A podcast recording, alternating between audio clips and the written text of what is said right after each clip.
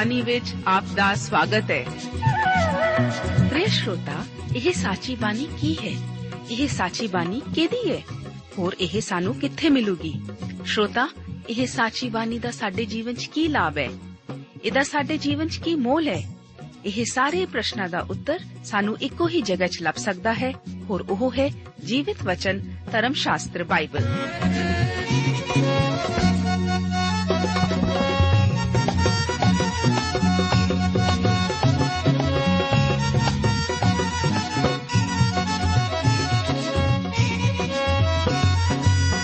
ਧਰਮ ਸ਼ਾਸਤਰ ਬਾਈਬਲ। ਉਹੀ ਜੀਵਿਤ ਵਚਨ ਦਾ ਅਸੀਂ ਇਸ ਕਾਰਜਕ੍ਰਮ ਵਿੱਚ ਅਧਿਐਨ ਕਰਾਂਗੇ।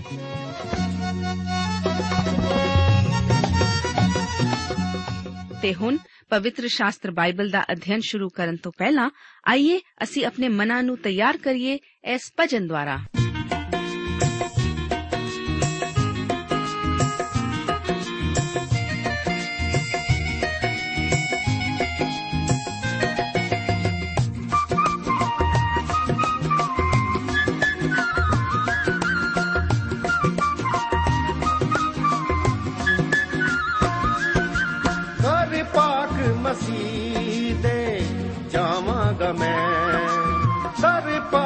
ਮਸੀਹ ਦੇ ਜਾਵਾਂਗਾ ਮੈਂ। ਦਿਨ ਰਾਤੀ ਉਹਦੇ ਗੁਣੀ ਗਾਵਾਂਗਾ ਮੈਂ। ਕਰ ਪਾਕ ਮਸੀਹ ਦੇ ਜਾਵਾਂਗਾ ਮੈਂ। ਕਰ ਪਾਕ ਮਸੀਹ ਦੇ ਜਾਵਾਂਗਾ ਮੈਂ ਦਰ ਜਾਵਾਂਗਾ ਮੈਂ ਦਰ ਜਾਵਾਂਗਾ ਮੈਂ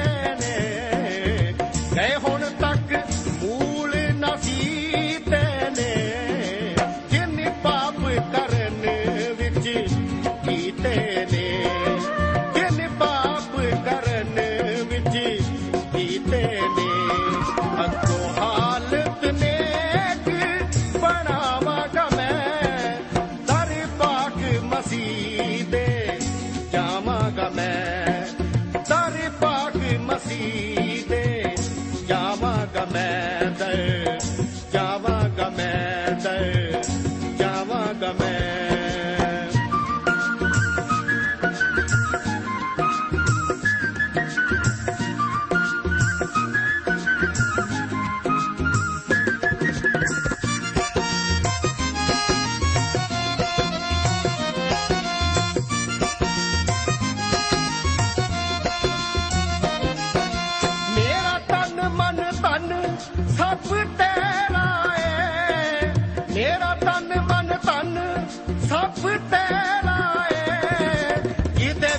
ਕੁਝ ਹੱਕ ਨਾ ਮੇਰਾ ਏ। ਜਿਹਦੇ ਵਿੱਚ ਕੁਝ ਹੱਕ ਨਾ ਮੇਰਾ ਏ। ਜਦੋਂ ਸਭ ਕੁਝ ਮੇਰਾ, ਤੇਰਾ ਏ। ਜਦੋਂ ਸਭ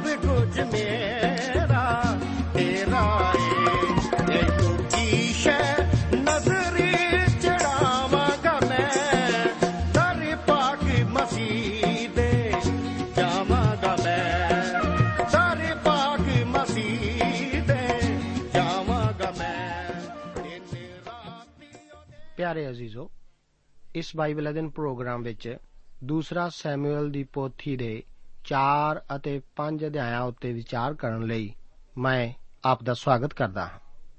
ਵਚਨ ਦੇ ਇਸ ਹਿੱਸੇ ਵਿੱਚ ਦਾਊਦ ਦੇ ਸਾਰੇ ਇਸਰਾਇਲ ਉੱਤੇ ਰਾਜਾ ਬਣਾਏ ਜਾਣ ਦਾ ਵਿਰਤਾਂਤ ਹੈ। ਅਸੀਂ ਸ਼ੁਰੂ ਕਰਦੇ ਹਾਂ 4 ਅਧਿਆਇ ਨਾਲ। ਇਸ ਅਧਿਆਇ ਵਿੱਚ ਵੀ ਇਸਰਾਇਲ ਦਾ ਔਖਾ ਮੁਸੀਬਤ ਦਾ ਵਕਤ ਜਾਰੀ ਰਹਿੰਦਾ ਹੈ। ਸ਼ਾਉਲ ਅਤੇ ਜੋਨਾਥਨ ਦੀ ਮੌਤ ਤੋਂ ਬਾਅਦ ਅਜੇ ਗ੍ਰਹਿ ਯੁੱਧ ਜਾਰੀ ਹੀ ਸੀ। ਕਈ ਵਾਰ ਵਚਨ ਦੇ ਇਸ ਹਿੱਸੇ ਨੂੰ ਗੈਰ ਜ਼ਰੂਰੀ ਸਮਝ ਕੇ ਛੱਡ ਹੀ ਦਿੱਤਾ ਜਾਂਦਾ ਹੈ। ਪਰ ਮੈਨੂੰ ਭਰੋਸਾ ਹੈ ਕਿ ਇਹ ਵਚਨ ਸਾਨੂੰ ਘੱਟੋ ਘੱਟ ਦੋ ਕਾਰਨਾਂ ਕਰਕੇ ਦਿੱਤੇ ਗਏ ਹਨ। ਪਹਿਲਾ, ਇਹ ਤਾਂ ਸਾਨੂੰ ਪ੍ਰਭੂ ਯੀਸ਼ੂ ਮਸੀਹ ਦੇ ਘਰਾਣੇ ਅਤੇ ਕੁਲਪਤਰੀ ਨੂੰ ਦਿਖਾਉਣ ਵਾਸਤੇ ਹੈ। ਦੂਸਰੇ, ਸਾਨੂੰ ਇੱਕ ਮਿਸਾਲ ਦੇਣ ਵਾਸਤੇ ਪਹਿਲਾ ਕੋਰਿੰਥੀਆਂ ਦੀ ਪੱਤਰੀ 10 ਅਧਿਆਏ, ਉਸ ਦੀ 11 ਆਇਤ ਵਿੱਚ ਦੱਸਿਆ ਗਿਆ ਹੈ ਕਿ ਇਹ ਗੱਲਾਂ ਉਹਨਾਂ ਉੱਤੇ ਨਸੀਹਤ ਦੇ ਲਈ ਹੋਈਆਂ ਅਤੇ ਸਾਨੂੰ ਮਤ ਦੇਣ ਲਈ ਲਿਖੀਆਂ ਹੋਈਆਂ ਹਨ। ਇਸ ਕਰਕੇ ਕਿ ਉਹ ਆਤਮਿਕ ਰੀਤ ਨਾਲ ਸਾਡੇ ਲਈ ਸੇਵਾ ਕਰਨ। ਅਸੀਂ ਪਹਿਲਾਂ ਹੀ ਦੇਖ ਚੁੱਕੇ ਹਾਂ ਕਿ ਦਾਊਦ ਦੇ ਵਿਰੁੱਧ ਇੱਕ ਵਿਦਰੋਹ ਛਿੜਿਆ ਹੋਇਆ ਹੈ, ਜਿਸ ਨੂੰ ਯਹੂਦਾ ਦੇ ਗੋਤ ਦਾ ਰਾਜਾ ਬਣਾਇਆ ਗਿਆ ਹੈ। ਉਹ ਹਬਰੋਨ ਨੂੰ ਚਲਾ ਗਿਆ ਹੈ, ਜੋ ਕਿ ਦੱਖਣ ਵਿੱਚ ਰਾਜ ਦੀ ਸਰਹੱਦ ਉਤੇ ਸਥਿਤ ਸੀ। ਇਸ ਵਿਦਰੋਹ ਦੀ ਅਗਵਾਈ ਅਬਨੇਰ ਦੇ ਸ਼ਾਉਲ ਦੇ ਪੁੱਤਰ ਇਸ਼ਬੋਸ਼ਤ ਨੂੰ ਗੱਦੀ ਉੱਤੇ ਬਿਠਾ ਕੇ ਕੀਤੀ ਸੀ। ਪਰ ਕਿਉਂਕਿ ਇਸ਼ਬੋਸ਼ਤ ਨੇ ਅਬਨੇਰ ਨੂੰ ਆਪਣੇ ਪਿਤਾ ਸ਼ਾਉਲ ਦੀ ਇੱਕ ਸੁਰੀਤ ਨੂੰ ਲੈ ਲੈਣ ਕਰਕੇ ਤਾੜਿਆ ਸੀ। ਇਸ ਕਰਕੇ ਅਬਨੇਰ ਨੇ ਸ਼ਾਉਲ ਦੇ ਘਰਾਣੇ ਨੂੰ ਛੱਡ ਦਿੱਤਾ ਅਤੇ ਉਹ ਦਾਊਦ ਨਾਲ ਜਾ ਮਿਲਿਆ।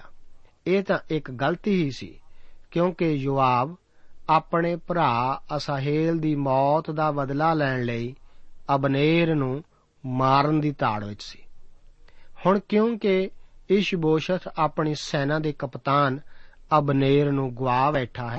ਇਸ ਕਰਕੇ ਉਸ ਦੀ ਸੈਨਿਕ ਸ਼ਕਤੀ ਕਮਜ਼ੋਰ ਹੋ ਗਈ ਹੈ। ਉਹਨੂੰ ਪਤਾ ਹੈ ਕਿ ਦਾਊਦ ਦੇ ਵਿਰੁੱਧ ਬਿਨਾਂ ਕਿਸੇ ਸੈਨਾ ਦੇ ਆਪਣੇ ਰਾਜ ਨੂੰ ਕਾਇਮ ਨਹੀਂ ਰੱਖ ਸਕਦਾ। ਅਬਨੇਰ ਮਾਰ ਦਿੱਤਾ ਗਿਆ ਹੈ। ਹੁਣ ਉਹ ਕੀ ਕਰਨ ਜਾ ਰਿਹਾ ਹੈ? ਆਓ ਅਸੀਂ ਇਸ਼ਬੋਸ਼ਤ ਸਾਊਲ ਦੇ ਪੁੱਤਰ ਦੀ ਮੌਤ ਬਾਰੇ ਚਾਰ ਅਧਿਆਏ ਉਸ ਦੀਆਂ 1 ਤੋਂ ਲੈ ਕੇ 8 ਆਇਤਾਂ ਅਤੇ ਬਾਅਦ ਵਿੱਚ 12 ਆਇਤ ਵਿੱਚ ਇਸ ਤਰ੍ਹਾਂ ਪੜ੍ਹਦੇ ਹਾਂ। ਜਾਂ ਸ਼ਾਉਲ ਦੇ ਪੁੱਤਰ ਨੇ ਸੁਣਿਆ ਕਿ ਅਬਿਨੇਰ ਹਬਰੋਨ ਵਿੱਚ ਮਰ ਗਿਆ, ਤਾਂ ਉਹਦੇ ਹੱਥ ਢਿੱਲੇ ਪੈ ਗਏ ਅਤੇ ਸਾਰੇ ਇਸرائیਲੀ ਦੁਖੀ ਹੋਏ। ਸ਼ਾਉਲ ਦੇ ਪੁੱਤਰ ਨੇ ਦੋ ਮਨੁੱਖ ਸਨ, ਜੋ ਜਥਿਆਂ ਦੇ ਸਰਦਾਰ ਸਨ। ਇੱਕ ਦਾ ਨਾਮ ਬਿਆਨਾ ਅਤੇ ਦੂਜੇ ਦਾ ਨਾਮ ਰੇਕਾਬ ਸੀ। ਇਹ ਦੋਵੇਂ ਬਿੰਜਾਮੀਨ ਦੇ ਵੰਸ਼ ਵਿੱਚੋਂ ਬੇਰੋਥੀ ਰਿਮੋਨ ਦੇ ਪੁੱਤਰ ਸਨ। ਕਿਉਂ ਜੋ ਬੇਰੋਥੀ ਵੀ ਬਿੰਜਾਮੀਨ ਵਿੱਚ ਹੀ ਗਿਣਿਆ ਜਾਂਦਾ ਸੀ। ਅਤੇ ਬੇਰੋਥੀ ਗਿਤਾਇਮ ਨੂੰ ਭੱਜ ਗਏ ਸਨ। ਸੋ ਅੱਜ ਤੋੜੀ ਉਹ ਉੱਥੋਂ ਦੇ ਪਰਦੇਸੀ ਹਨ। ਅਤੇ ਸ਼ਾਉਲ ਦੇ ਪੁੱਤਰ ਜੋਨਾਥਨ ਦਾ ਇੱਕ ਪੁੱਤਰ ਦੋਹਾਂ ਪੈਰਾਂ ਤੋਂ ਲੰਗਾ ਸੀ। ਸੋ ਜਿਸ ਵੇਲੇ ਸ਼ਾਉਲ ਅਤੇ ਜੋਨਾਥਨ ਦੀ ਖਬਰ ਜਿਜ਼ਰਾਇਲ ਤੋਂ ਆਈ ਤਾਂ ਉਹ ਪੰਜਾਂ ਵਰਿਆਂ ਦਾ ਸੀ। ਸੋ ਉਹਦੀ ਦਾਈ ਉਹਨੂੰ ਲੈ ਕੇ ਭੱਜ ਨਿਕਲੀ ਸੀ ਅਤੇ ਭੱਜਣ ਦੇ ਵੇਲੇ ਉਸਨੇ ਕਾਲੀ ਕੀਤੀ ਤਾਂ ਅਜਿਹਾ ਹੋਇਆ ਜੋ ਉਹ ਡਿੱਗ ਪਿਆ ਅਤੇ ਲੰਗਾ ਹੋ ਗਿਆ ਅਤੇ ਉਹਦਾ ਨਾਮ ਮਫੀਬੋਸ਼ਤ ਸੀ ਅਤੇ ਰੇਮੋਨ ਬੇਰੋਥੀ ਦੇ ਪੁੱਤਰ ਰੇਕਾਬ ਅਤੇ ਬਿਆਨਾ ਆਏ ਅਤੇ ਦਿਨ ਦੀ ਧੁੱਪ ਦੇ ਵੇਲੇ ਇਸ਼ਬੋਸ਼ਤ ਦੇ ਘਰ ਵਿੱਚ ਜਾ ਵੜੇ। ਉਹ ਦੁਪਹਿਰ ਨੂੰ ਆਪਣੇ ਮੰਜੇ ਉੱਤੇ ਲੰਮਾ ਪਿਆ ਸੀ। ਸੋ ਉਹ ਉੱਥੇ ਘਰ ਵਿੱਚ ਠੀਕ ਇਉਂ ਆਵੜੇ ਜਾਣੀ ਦਾ ਕਣਕ ਕੱਢਣ ਆਏ ਹਨ ਅਤੇ ਉਹਦੀ ਪੰਜਵੀਂ ਪਸਲੀ ਹੇਠ ਉਹਨੂੰ ਮਾਰਿਆ ਅਤੇ ਰੇਕਾਬ ਅਤੇ ਉਹਦਾ ਭਰਾ ਬਿਆਨਾ ਭੱਜ ਨਿਕਲੇ। ਕਿਉਂ ਜੋ ਜਿਸ ਵੇਲੇ ਉਹ ਘਰ ਦੇ ਵਿੱਚ ਆਏ ਤਾਂ ਉਹ ਆਪਣੀ ਕੋਠੜੀ ਵਿੱਚ ਮੰਜੇ ਉੱਤੇ ਸੁੱਤਾ ਪਿਆ ਸੀ। ਸੋ ਉਹਨਾਂ ਨੇ ਉਸ ਨੂੰ ਮਾਰ ਕੇ ਵੱਢ ਸੁੱਟਿਆ ਅਤੇ ਉਹ ਦਾ ਸਿਰ ਲਾ ਲਿਆ। ਅਤੇ ਉਸ ਸਿਰ ਨੂੰ ਲੈ ਕੇ ਸਾਰੀ ਰਾਤ ਮੈਦਾਨ ਦੇ ਰਾਹ ਭੱਜੇ ਗਏ ਅਤੇ ਇਸ਼ਬੋਸ਼ਤ ਦਾ ਸਿਰ ਹਬਰੋਨ ਵਿੱਚ ਦਾਊਦ ਦੇ ਕੋਲ ਲੈ ਆਏ ਅਤੇ ਪਾਦਸ਼ਾਹ ਨੂੰ ਆਖਿਆ, ਇਹ ਤੁਹਾਡਾ ਵੈਰੀ ਸ਼ਾਉਲ ਜੋ ਤੁਹਾਡੀ ਜਿੰਦ ਨੂੰ ਭਾਲਦਾ ਸੀ, ਉਹਦੇ ਪੁੱਤਰ ਇਸ਼ਬੋਸ਼ਤ ਦਾ ਸਿਰ ਹੈ। ਸੋ ਯਹੋਵਾ ਨੇ ਅੱਜ ਦੇ ਦਿਨ ਮੇਰੇ ਮਹਾਰਾਜ ਪਾਦਸ਼ਾਹ ਦਾ ਬਦਲਾ ਸ਼ਾਉਲ ਔਰ ਉਸ ਦੀ ਅੰਸ਼ ਤੋਂ ਲੈ ਲਿਆ। ਤਾਂ ਦਾਊਦ ਨੇ ਰੇਕਾਬ ਅਤੇ ਉਹਦੇ ਭਰਾ ਬਿਆਨਾ ਜੂ ਜੋ ਬੇਰੋਥੀ ਰਿਮੋਨ ਦੇ ਪੁੱਤਰ ਸਨ ਉੱਤਰ ਦੇ ਕੇ ਆਖਿਆ ਪੈ ਜਿਉਂਦੇ ਯਹੋਵਾ ਦੀ ਸੌ ਜਿਸ ਨੇ ਮੇਰੀ ਜਿੰਦ ਨੂੰ ਸਭਨਾ ਦੁੱਖਾਂ ਤੋਂ ਛੁਟਕਾਰਾ ਦਿੱਤਾ। ਜਿਸ ਵੇਲੇ ਇੱਕ ਜਣੇ ਨੇ ਮੈਨੂੰ ਆਖਿਆ, ਭਈ ਵੇਖੋ ਸ਼ਾਉਲ ਮਰ ਗਿਆ ਹੈ ਅਤੇ ਉਸਨੇ ਸਮਝਿਆ, ਜੋ ਮੈਂ ਉਹਨੂੰ ਚੰਗੀ ਖਬਰ ਦਿੰਦਾ ਹਾਂ, ਤਾਂ ਮੈਂ ਉਹਨੂੰ ਫੜਿਆ ਤੇ ਸਿਕਲਗ ਵਿੱਚ ਉਹਨੂੰ ਵੱਢ ਸੁੱਟਿਆ। ਇਹੋ ਨਾਮ ਮੈਂ ਉਹਦੀ ਖਬਰ ਦੇ ਬਦਲੇ ਦਿੱਤਾ। ਫਿਰ ਕਿੰਨਾ ਕੋ ਵੱਧ ਦਿੱਤਾ ਲੋੜੀਂਦਾ ਹੈ? ਜਾਂ ਦੁਸ਼ਟਾਂ ਨੇ ਇੱਕ ਧਰਮੀ ਮਨੁੱਖ ਨੂੰ ਉਹਦੇ ਘਰ ਦੇ ਵਿੱਚ ਉਹਦੇ ਮੰਜੇ ਉੱਤੇ ਉਹਨੂੰ ਵੱਢ ਸੁੱਟਿਆ। ਤਾਂ ਭਲਾ ਮੈਂ ਉਹਦੇ ਖੂਨ ਦਾ ਬਦਲਾ ਤੁਹਾਡੇ ਹੱਥੋਂ ਨਾ ਲਵਾਂਗਾ ਅਤੇ ਤੁਹਾਨੂੰ ਧਰਤੀ ਤੋਂ ਨਾਸ ਨਾ ਕਰਾਂਗਾ।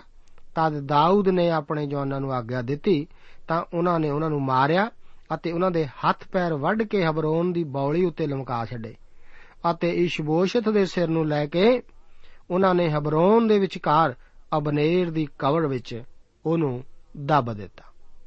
ਬੇਰੋਥੀ ਸ਼ਾਉਲ ਦੁਆਰਾ ਬਾਹਰ ਕੱਢੇ ਗਏ ਸਨ ਅਤੇ ਉਹ ਗਿਤੀਮ ਨੂੰ ਭੱਜ ਨਿਕਲੇ ਸਨ।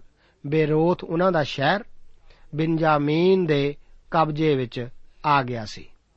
ਮਫੀਬੋਸ਼ਤ ਇੱਕ ਅਨੋਖਾ ਨਾਮ ਹੈ, ਪਰ ਕਿਰਪਾ ਕਰਕੇ ਇਸ ਨੂੰ ਜ਼ਰੂਰ ਯਾਦ ਰੱਖੋ। ਦਾਊਦ ਅਤੇ ਮਫੀਬੋਸ਼ਤ ਦੀ ਕਹਾਣੀ ਬਹੁਤ ਹੀ ਸੁੰਦਰ ਕਹਾਣੀਆਂ ਵਿੱਚੋਂ ਇੱਕ ਹੈ। ਇਹ ਬਾਲਕ ਯੋਨਾਥਨ ਦਾ ਪੁੱਤਰ ਸੀ। ਜਦੋਂ ਤੱਕ ਉਹ ਜਿੰਦਾ ਸੀ ਉਹ ਦਾਊਦ ਲਈ ਲਗਾਤਾਰ ਖਤਰਾ ਹੀ ਸੀ, ਕਿਉਂਕਿ ਉਹ ਰਾਜਗੱਦੀ ਦਾ ਹੱਕਦਾਰ ਸੀ। ਪਰ ਕਿਉਂਕਿ ਉਹ ਜੋਨਾਥਨ ਦਾ ਪੁੱਤਰ ਸੀ, ਇਸ ਕਰਕੇ ਦਾਊਦ ਉਸ ਦਾ ਕੋਈ ਵਾਲ ਵੀ ਵਿੰਗਾ ਨਾ ਹੋਣ ਦੇਵੇਗਾ।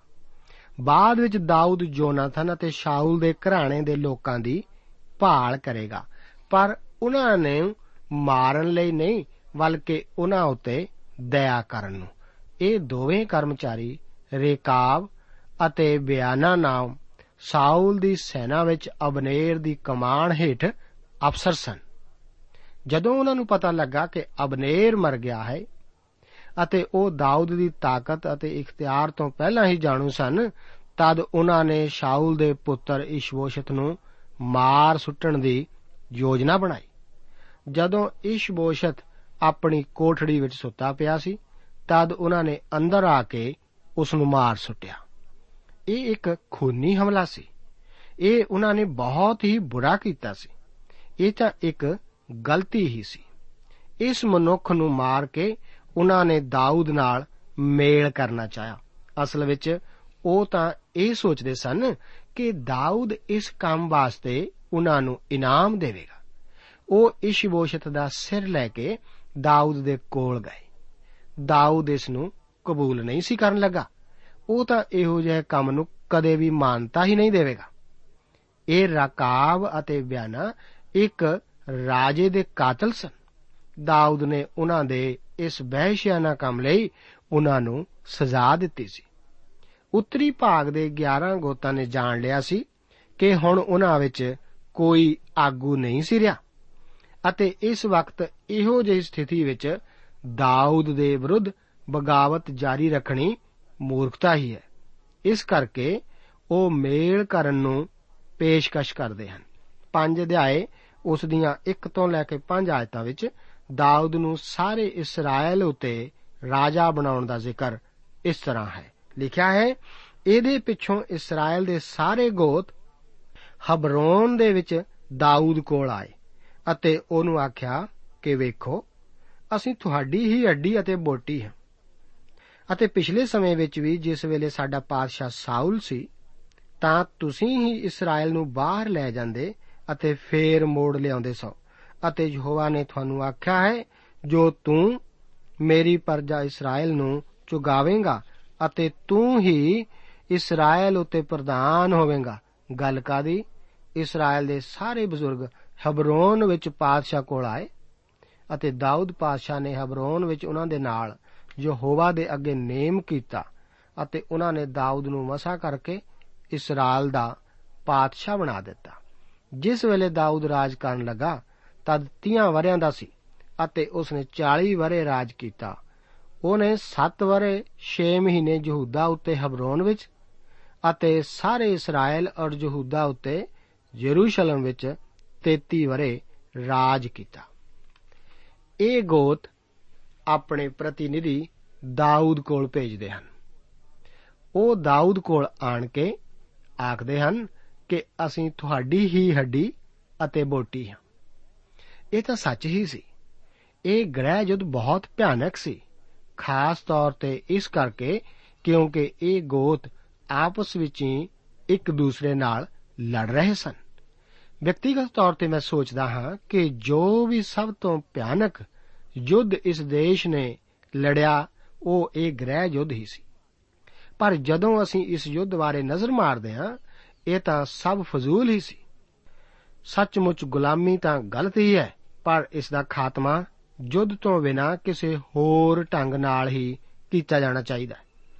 ਉਹਨਾਂ ਦਿਨਾਂ ਵਿੱਚ ਗਰਮਜੋਸ਼ੀ ਅਤੇ ਵਿਰੋਧਤਾ ਕਰਨ ਵਾਲੇ ਲੋਕ ਹੀ ਸਨ, ਜਿਨ੍ਹਾਂ ਨੇ ਦੇਸ਼ ਨੂੰ ਇਸ ਮੁਸੀਬਤ ਵਿੱਚ ਫਸਾ ਦਿੱਤਾ ਸੀ। ਇਹੋ ਹੀ ਕਾਰਨ ਹੈ ਕਿ ਮੈਂ ਗਰਮਜੋਸ਼ ਰੋਸ ਰੈਲੀਆਂ ਕਰਨ ਵਾਲਿਆਂ ਦੀ ਹਮਾਇਤ ਨਹੀਂ ਹਾਂ। ਇਹੋ ਜਿਹੇ ਹੀ ਲੋਕ ਸਨ ਜਿਨ੍ਹਾਂ ਨੇ ਇੱਕ ਕੌਮ ਨੂੰ ਮੁਸੀਬਤ ਵਿੱਚ ਪਾਇਆ ਸੀ। ਹੁਣ ਇਸرائیਲੀ ਕੌਮ 7 ਸਾਲਾਂ ਦੇ ਗ੍ਰਹਿ ਜੋ ਤੋਂ ਬਾਅਦ ਦਾਊਦ ਦੀ ਕਮਾਨ ਹੇਠਾਂ ਇਕੱਠੀ ਹੋਈ ਹੈ। ਹੁਣ ਉਹ ਆਪਣੀ ਖੁਸ਼ਹਾਲੀ ਦੇ ਆਨੰਦ ਦੇ ਇੱਕ ਮਹਾਨ ਯੁੱਗ ਵਿੱਚ ਦਾਖਲ ਹੋ ਰਹੇ ਹਨ। ਇਹ ਉਸੇ ਸਮੇਂ ਦਾ ਅਗੇਤੀ ਤਸਵੀਰ ਹੈ ਜਦੋਂ ਕਿ ਮਸੀਹ ਖੁਦ ਆ ਕੇ ਰਾਜ ਕਰੇਗਾ। ਇਹਨਾਂ ਗੋਤਾਂ ਨੇ ਦਾਊਦ ਨੂੰ ਕਾਨੂੰਨੀ ਅਤੇ ਪਰਮੇਸ਼ਵਰ ਦੁਆਰਾ ਰਾਜਾ ਨਿਯੁਕਤ ਕੀਤਾ ਹੋਣ ਨੂੰ ਪ੍ਰਵਾਨ ਕਰਨ ਵਿੱਚ ਕਾਫੀ ਦੇਰ ਕੀਤੀ ਸੀ। ਉਹਨਾਂ ਨੇ ਅਜਿਹਾ ਬਹੁਤ ਪਹਿਲਾਂ ਕਰਨਾ ਚਾਹੀਦਾ ਸੀ, ਪਰ ਉਹਨਾਂ ਨੇ ਅਜਿਹਾ ਨਹੀਂ ਸੀ ਕੀਤਾ। ਹੁਣ ਇਸਰਾਇਲ ਆਪਣੀ ਉન્નਤੀ ਅਤੇ ਵਿਕਾਸ ਦੇ ਇੱਕ ਮਹਾਨ ਦੌਰ ਵਿੱਚ ਦਾਖਲ ਹੋਣ ਜਾ ਰਿਹਾ ਹੈ। ਦਾਊਦ ਹੁਣ 30 ਸਾਲਾਂ ਦਾ ਇੱਕ ਨੌਜਵਾਨ ਮਨੁੱਖ ਹੀ ਹੈ, ਜੋ ਕਿ ਉਹਨਾਂ ਉੱਤੇ ਰਾਜ ਕਰਨ ਜਾ ਰਿਹਾ ਹੈ। ਉਸ ਨੇ ਇਕੱਲੇ ਗੋਤ ਯਹੂਦਾ ਉੱਤੇ ਪਹਿਲਾਂ ਹੀ 7.5 ਸਾਲ ਹਬਰੋਨ ਵਿੱਚ ਰਾਜ ਕੀਤਾ ਸੀ। ਹੁਣ ਉਹ 33 ਸਾਲ ਜੇਰੂਸ਼ਲਮ ਵਿੱਚ ਸਾਰੇ ਇਸਰਾਇਲ ਭਾਵ ਸਾਰੇ 12 ਗੋਤਾਂ ਉੱਤੇ ਰਾਜ ਕਰੇਗਾ। ਕੁੱਲ ਮਿਲਾ ਕੇ ਦਾਊਦ ਨੇ 40 ਸਾਲ ਰਾਜ ਕੀਤਾ। ਪੰਜ ਅਧਿਆਏ, ਉਸ ਦੀਆਂ 7 ਤੋਂ ਲੈ ਕੇ 16 ਆਇਤਾਂ ਵਿੱਚ ਦਾਊਦ ਦੁਆਰਾ ਜੇਰੂਸ਼ਲਮ ਨੂੰ ਆਪਣੀ ਰਾਜਧਾਨੀ ਬਣਾਉਣ ਦਾ ਜ਼ਿਕਰ ਇਸ ਤਰ੍ਹਾਂ ਹੈ। ਬਚਨ ਵਿੱਚ ਲਿਖਿਆ ਹੈ, ਪਰ ਦਾਊਦ ਨੇ ਸਿਯੋਨ ਦਾ ਕੋਟ ਲੈ ਲਿਆ ਅਤੇ ਉਹ ਦਾਊਦ ਦਾ ਸ਼ਹਿਰ ਬਣਿਆ ਅਤੇ ਉਸ ਦਿਨ ਦਾਊਦ ਨੇ ਆਖਿਆ ਸੀ ਭਈ ਜਿਹੜਾ ਕੋਈ ਜਬੂਸੀਆਂ ਅਤੇ ਲੰਗਿਆਂ ਅਤੇ ਅੰਨਿਆਂ ਨੂੰ ਜੋ ਦਾਊਦ ਦੇ ਪ੍ਰਾਣਾ ਦੇ ਵੈਰੀ ਹਨ, ਮਾਰਨਾ ਚਾਹੇ ਉਹ ਪਰਨਾਲੇ ਵਿੱਚੋਂ ਦੀ ਲੰਘੇ। ਇਸੇ ਲਈ ਇਹ ਕਹਾਵਤ ਤੁਰ ਪਈ ਕਿ ਅੰਨਿਆਂ ਅਤੇ ਲੰਗਿਆਂ ਦੇ ਹੁੰਦਿਆਂ ਉਹ ਭਵਨ ਵਿੱਚ ਨਹੀਂ ਵੜੇਗਾ। ਤਾਂ ਦਾਊਦ ਕੋਟ ਵਿੱਚ ਰਿਹਾ ਅਤੇ ਉਸ ਨੇ ਉਹਦਾ ਨਾਮ ਦਾਊਦ ਦਾ ਸ਼ਹਿਰ ਧਰਿਆ ਅਤੇ ਦਾਊਦ ਨੇ ਮਿਲੋ ਦੇ ਦੁਆਲੇ ਔਰ ਉਹਦੇ ਅੰਦਰ ਮਕਾਨ ਬਣਾਏ। ਦਾਊਦ ਵਧਦਾ ਗਿਆ ਔਰ ਯਹੋਵਾ ਸੈਨਾ ਦਾ ਪਰਮੇਸ਼ਵਰ ਉਸ ਦੇ ਅੰਗ ਸੰਗ ਸੀ। ਤਦ ਸੋਰ ਦੇ ਪਾਤਸ਼ਾਹ ਹਿਰਾਮ ਨੇ ਹਲਕਾਰੇ ਅਤੇ ਦਿਆਰ ਦੀ ਲੱਕੜ ਅਤੇ ਤਖਾਨ ਅਤੇ ਪੱਥਰ ਘੜਨ ਵਾਲੇ ਦਾਊਦ ਕੋਲ ਘੱਲੇ ਔਰ ਉਹਨਾਂ ਨੇ ਦਾਊਦ ਦੇ ਲਈ ਮਹਿਲ ਬਣਾਇਆ। ਤਾਂ ਦਾਊਦ ਠੀਕ ਜਾਣਦਾ ਸੀ, ਜੋ ਯਹੋਵਾ ਨੇ ਮੈਨੂੰ ਇਸਰਾਇਲ ਦਾ ਪਾਤਸ਼ਾਹ ਬਣਾ ਦਿੱਤਾ ਹੈ ਅਤੇ ਉਸਨੇ ਮੇਰੇ ਰਾਜ ਨੂੰ ਆਪਣੀ ਪਰਜਾ ਇਸਰਾਇਲ ਦੇ ਲਈ ਹੀ ਵਧਾਇਆ ਸੀ। ਸੋ ਦਾਊਦ ਨੇ ਹਬਰੋਨ ਤੋਂ ਆ ਕੇ ਯਰੂਸ਼ਲਮ ਵਿੱਚ ਹੋਰ ਸੁਰੀਤਾਂ ਤੇ ਇਸਤਰੀਆਂ ਵਿਆਹੀਆਂ ਅਤੇ ਦਾਊਦ ਤੋਂ ਪੁੱਤਰ ਧੀਆਂ ਵੀ ਹੋਰ ਜੰਮੇ ਅਤੇ ਉਹਨਾਂ ਪੁੱਤਰਾਂ ਦੇ ਨਾਮ ਜੋ ਯਰੂਸ਼ਲਮ ਵਿੱਚ ਜੰਮੇ, ਇਹ ਸਨ ਸ਼ਮੂਆ ਸ਼ੋਬਾਬ, ਨਾਥਾਨ ਔਰ ਸੁਲੇਮਾਨ, ਜਿਬਹਾਰ ਅਲਸ਼ੂਆ ਨਫਗ ਅਤੇ ਜਾਫੀਆ, ਅਲੀਸ਼ਾਮਾ, ਅਲਿਆਦਾ ਅਤੇ ਅਲੀਫਲਟ। ਦਾਊਦ ਦੇ ਪਹਿਲੇ ਕੰਮ ਉਤੇ ਗੌਰ ਕਰੋ ਜੋ ਉਸਨੇ ਰਾਜ ਨੂੰ ਸਥਿਰ ਕਰਨ ਲਈ ਕੀਤਾ ਸੀ। ਉਸ ਇਸਰਾਇਲ ਦੀ ਰਾਜਧਾਨੀ ਨੂੰ ਹਬਰੋਨ ਤੋਂ ਬਦਲ ਕੇ ਜੇਰੂਸ਼ਲਮ ਵਿਖੇ ਲਿਆਂਦਾ। ਇੱਕ ਵਾਰ ਫਿਰ ਅਸੀਂ ਇੱਥੇ ਕੁਝ ਲੋਕਾਂ ਨੂੰ ਦੇਖਦੇ ਹਾਂ, ਜੋ ਕਿ ਦਾਊਦ ਨੂੰ ਕੋਈ ਛੋਟਾ ਮਨੁੱਖ ਹੀ ਸਮਝ ਰਹੇ ਹਨ। ਉਹ ਇੱਕ ਮਹਾਨ ਸੈਨਿਕ ਆਗੂ, ਰਾਜਨੀਤਿਕ ਆਗੂ ਅਤੇ ਰਾਜਾ ਸੀ। ਇਸ ਤੋਂ ਸਭ ਤੋਂ ਵੱਧ ਕੇ ਉਹ ਪਰਮੇਸ਼ਵਰ ਦਾ ਬੰਦਾ ਸੀ। ਹੁਣ ਸਿਯੋਨ ਰਾਜਾ ਦਾਊਦ ਦਾ ਮਨ ਭਾਉ ਕੇਂਦਰ ਸੀ।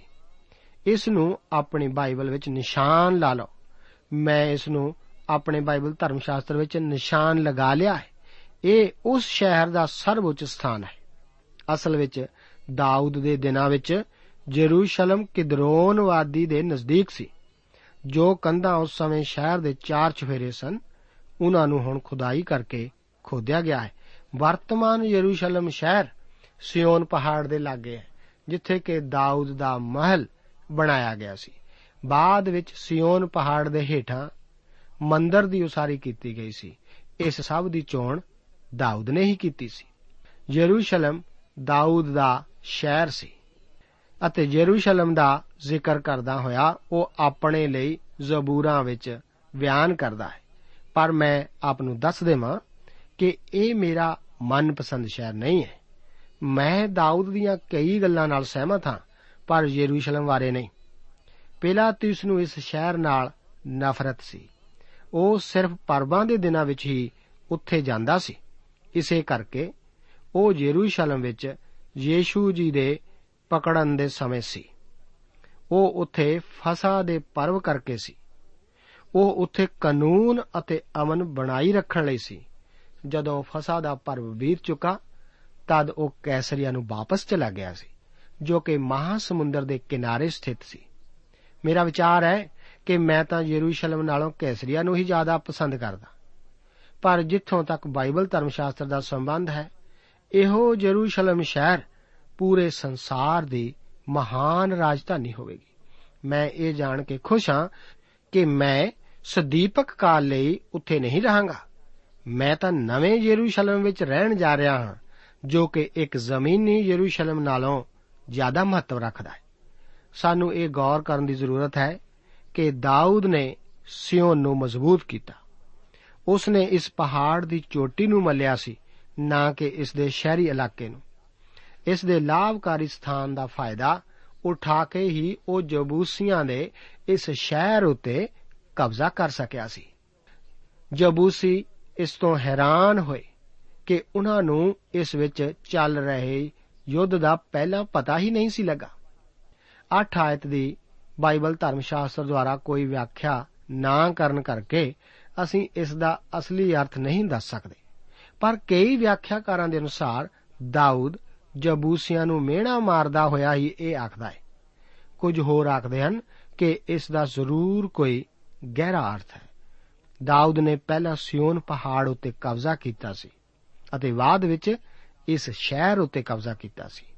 ਦਾਊਦ ਮਹਾਨ ਹੁੰਦਾ ਗਿਆ ਅਤੇ ਪਰਮੇਸ਼ਵਰ ਉਸ ਦੇ ਸੰਗ ਸੀ। ਸੂਰ ਦਾ ਰਾਜਾ ਹੀਰਾਮ ਦਾਊਦ ਦੀ ਮਹਾਨਤਾ ਨੂੰ ਜਾਣ ਗਿਆ ਸੀ। ਇਸੇ ਕਰਕੇ ਉਹ ਦਾਊਦ ਨਾਲ ਸਮਝੌਤਾ ਕਰਕੇ ਉਸ ਦੇ ਮਹਿਲ ਦੀ ਉਸਾਰੀ ਲਈ ਕਾਰੀਗਰਾਂ ਅਤੇ ਸਮਾਨ ਨੂੰ ਉਸਨੇ ਦਿੱਤਾ ਸੀ। ਇਹ ਸਚਾਈਆਂ ਦੀ ਲਿਖਤ ਹੈ। ਜੋ ਦਾਊਦ ਨੇ ਕੀਤਾ, ਪਰਮੇਸ਼ਵਰ ਨੇ ਉਸ ਸਭ ਨੂੰ ਮਾਨਤਾ ਨਹੀਂ ਸੀ ਦਿੱਤੀ। ਪਰਮੇਸ਼ਵਰ ਇੱਕ ਤੋਂ ਵੱਧ ਵਿਆਹਾਂ ਦੀ ਇਜਾਜ਼ਤ ਨਹੀਂ ਦਿੰਦਾ। ਦਾਊਦ ਦੇ ਪੁੱਤਰ ਸੁਲੇਮਾਨ ਕਰਕੇ ਸਲਤਨਤ ਵੰਡੀ ਗਈ ਅਤੇ ਬਾਬਲ ਦੀ ਗੁਲਾਮੀ ਵੀ ਕਰਨੀ ਪਈ। ਕਿਉਂ? ਕਿਉਂਕਿ ਦਾਊਦ ਅਤੇ ਸੁਲੇਮਾਨ ਰਾਜੇ ਅਤੇ ਆਗੂ ਸਨ। ਉਹਨਾਂ ਦੇ ਕੰਮ ਗਲਤ ਸਨ। ਇਹ ਪਰਮੇਸ਼ਵਰ ਹੀ ਆਖਦਾ ਹੈ ਕਿ ਉਹ ਗਲਤ ਸਨ। ਕਿਉਂਕਿ ਇਹ ਬ੍ਰਹਿਮੰਡ ਪਰਮੇਸ਼ਵਰ ਦਾ ਹੈ ਅਤੇ ਉਹ ਹੀ ਇਸ ਲਈ ਨਿਯਮ ਤੈਅ ਕਰਦਾ ਹੈ। ਭਾਵੇਂ ਆਪ ਉਹਨਾਂ ਨੂੰ ਪਸੰਦ ਨਾ ਕਰੋ, ਪਰ ਇਹ ਨਿਯਮ ਭਲੇ ਦੇ ਹਨ।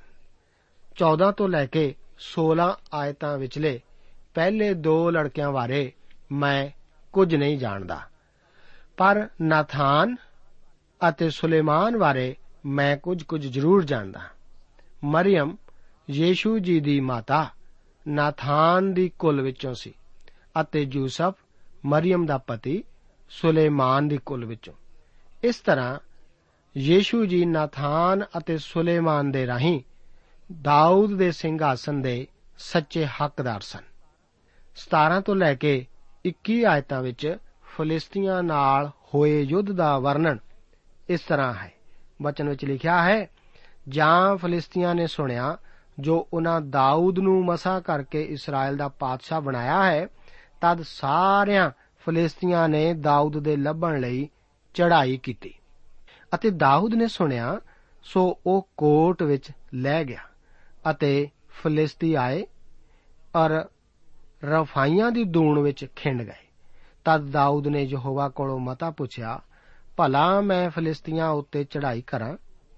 ਕੀ ਤੂੰ ਉਹਨਾਂ ਨੂੰ ਮੇਰੇ ਹੱਥ ਸੌਂਪ ਦੇਵੇਂਗਾ। ਯਹੋਵਾ ਨੇ ਦਾਊਦ ਨੂੰ ਆਖਿਆ, ਚੜ੍ਹਾਈ ਕਰ। ਕਿਉਂ ਜੋ ਮੈਂ ਨਿਸੰਗ ਫਲਿਸਤੀਆਂ ਨੂੰ ਤੇਰੇ ਹੱਥ ਸੌਂਪਾਂਗਾ। ਸੋ ਦਾਊਦ ਬਿਆਲ ਪ੍ਰਾਸੀਮ ਵਿੱਚ ਆਇਆ ਅਤੇ ਉੱਥੇ ਦਾਊਦ ਨੇ ਉਹਨਾਂ ਨੂੰ ਮਾਰਿਆ ਅਤੇ ਆਖਿਆ, ਯਹੋਵਾ ਨੇ ਮੇਰੇ ਸਾਹਮਣੇ ਮੇਰੇ ਵੈਰੀਆਂ ਤੋਂ ਇਉਂ ਟਹਿ ਪਿਆ ਜਿਵੇਂ ਮੋਗੇ ਵਿੱਚੋਂ ਪਾਣੀ ਰੋੜ ਲੈ ਜਾਂਦਾ ਹੈ। ਇਸ ਲਈ ਉਸ ਨੇ ਉਸ ਥਾਂ ਦਾ ਨਾਮ ਬਿਆਲ ਪਸਾਰੀਮ ਰੱਖਿਆ। ਉਹਨਾਂ ਨੇ ਆਪਣੀਆਂ ਮੂਰਤਾਂ ਨੂੰ ਉੱਥੇ ਛੱਡਿਆ। ਸੋ ਦਾਊਦ ਅਤੇ ਉਸ ਦੇ ਲੋਕਾਂ ਨੇ ਉਸ ਨੂੰ ਚੁੱਕ ਲਿਆ। ਫਲਿਸਤੀ ਫੇਰ ਚੜੇ ਅਤੇ ਰਫਾਈਆਂ ਦੀ ਦੂਣ ਵਿੱਚ ਖਿੰਡ ਗਏ। ਸੋ ਦਾਊਦ ਨੇ ਯਹੋਵਾ ਕੋਲੋਂ ਫੇਰ ਸਲਾਹ ਪੁੱਛੀ ਅਤੇ ਉਸਨੇ ਆਖਿਆ, ਤੂੰ ਚੜਾਈ ਨਾ ਕਰ। ਜਦੋਂ ਦਾਊਦ ਸਾਲ ਤੋਂ ਬਚਦਾ ਹੋਇਆ ਫਲਿਸਤੀਆਂ ਵਿੱਚ ਵਸਣ ਗਿਆ ਸੀ ਤਦ ਘੱਟੋ ਘੱਟ ਆਕੀਸ਼ ਨੇ ਦਾਊਦ ਨੂੰ ਜ਼ਰੂਰ ਆਪਣਾ ਆਦਮੀ ਮੰਨਿਆ ਸੀ। ਹੁਣ ਦਾਊਦ ਆਪਣੇ ਦੇਸ਼ ਵਿੱਚ ਵਾਪਸ ਆ ਕੇ ਸਾਰੇ ਇਸਰਾਇਲ ਦਾ ਰਾਜਾ ਬਣਿਆ ਹੈ। ਫਲਿਸਤੀ ਉਸ ਨੂੰ ਪਕੜਨਾ ਚਾਹੁੰਦੇ ਸਨ। ਇਸ ਹਾਰ ਤੋਂ ਬਾਅਦ ਫਲਿਸਤੀ ਪਰਤ ਗਏ। ਬਾਅਦ ਵਿੱਚ ਪਰਮੇਸ਼ਵਰ ਫਿਰ ਉਹਨਾਂ ਨੂੰ ਦਾਊਦ ਦੇ ਹੱਥ ਵਿੱਚ ਕਰ ਦਿੰਦਾ ਹੈ।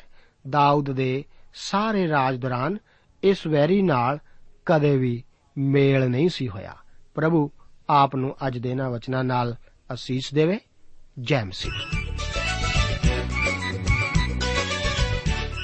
ਦੋਸਤੋ, ਸਾਨੂੰ ਉਮੀਦ ਹੈ ਕਿ ਇਹ ਕਾਰਜਕ੍ਰਮ ਤੁਹਾਨੂੰ ਪਸੰਦ ਆਇਆ ਹੋਵੇਗਾ ਤੇ ਇਹ ਕਾਰਜਕ੍ਰਮ ਸੁਣ ਕੇ ਤੁਹਾਨੂੰ ਬਰਕਤਾਂ ਮਿਲੀਆਂ ਹੋਣਗੀਆਂ। ਜੇ ਤੁਸੀਂ ਇਹ ਕਾਰਜਕ੍ਰਮ ਦੇ ਬਾਰੇ ਕੁਝ ਪੁੱਛਣਾ ਚਾਹੁੰਦੇ ਹੋ, ਤੇ ਸਾਨੂੰ ਇਸ ਪਤੇ ਤੇ ਲਿਖੋ।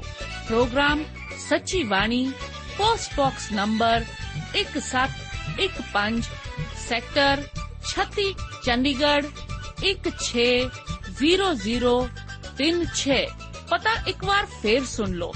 Programme Sachchi Vani, post box number one seven one five, sector thirty six, Chandigarh one six zero zero three six. साडा ईमेल पता है programme Sachi Bani post box number 1715 sector 36 Chandigarh 160036 ਸਾਡਾ ਈਮੇਲ ਪਤਾ ਹੈ punjabi.ttb@twr.in ਪਤਾ ਇੱਕ ਵਾਰ ਫੇਰ ਸੁਣ ਲਓ। punjabi.ttb@twr.in ਹੁਣ ਸਾਡੇ ਪ੍ਰੋਗਰਾਮ ਦਾ ਸਮੇਂ ਸਮਾਪਤ ਹੁੰਦਾ ਹੈ। ਉਮੀਦ ਹੈ ਅਗਲੇ ਪ੍ਰੋਗਰਾਮ ਵਿੱਚ ਤੁਹਾਡੇ ਨਾਲ ਫੇਰ ਪੇਂਟ ਹੋਏਗੀ। ਰੱਬ ਤੁਹਾਨੂੰ ਬਰਕਤ ਦੇ।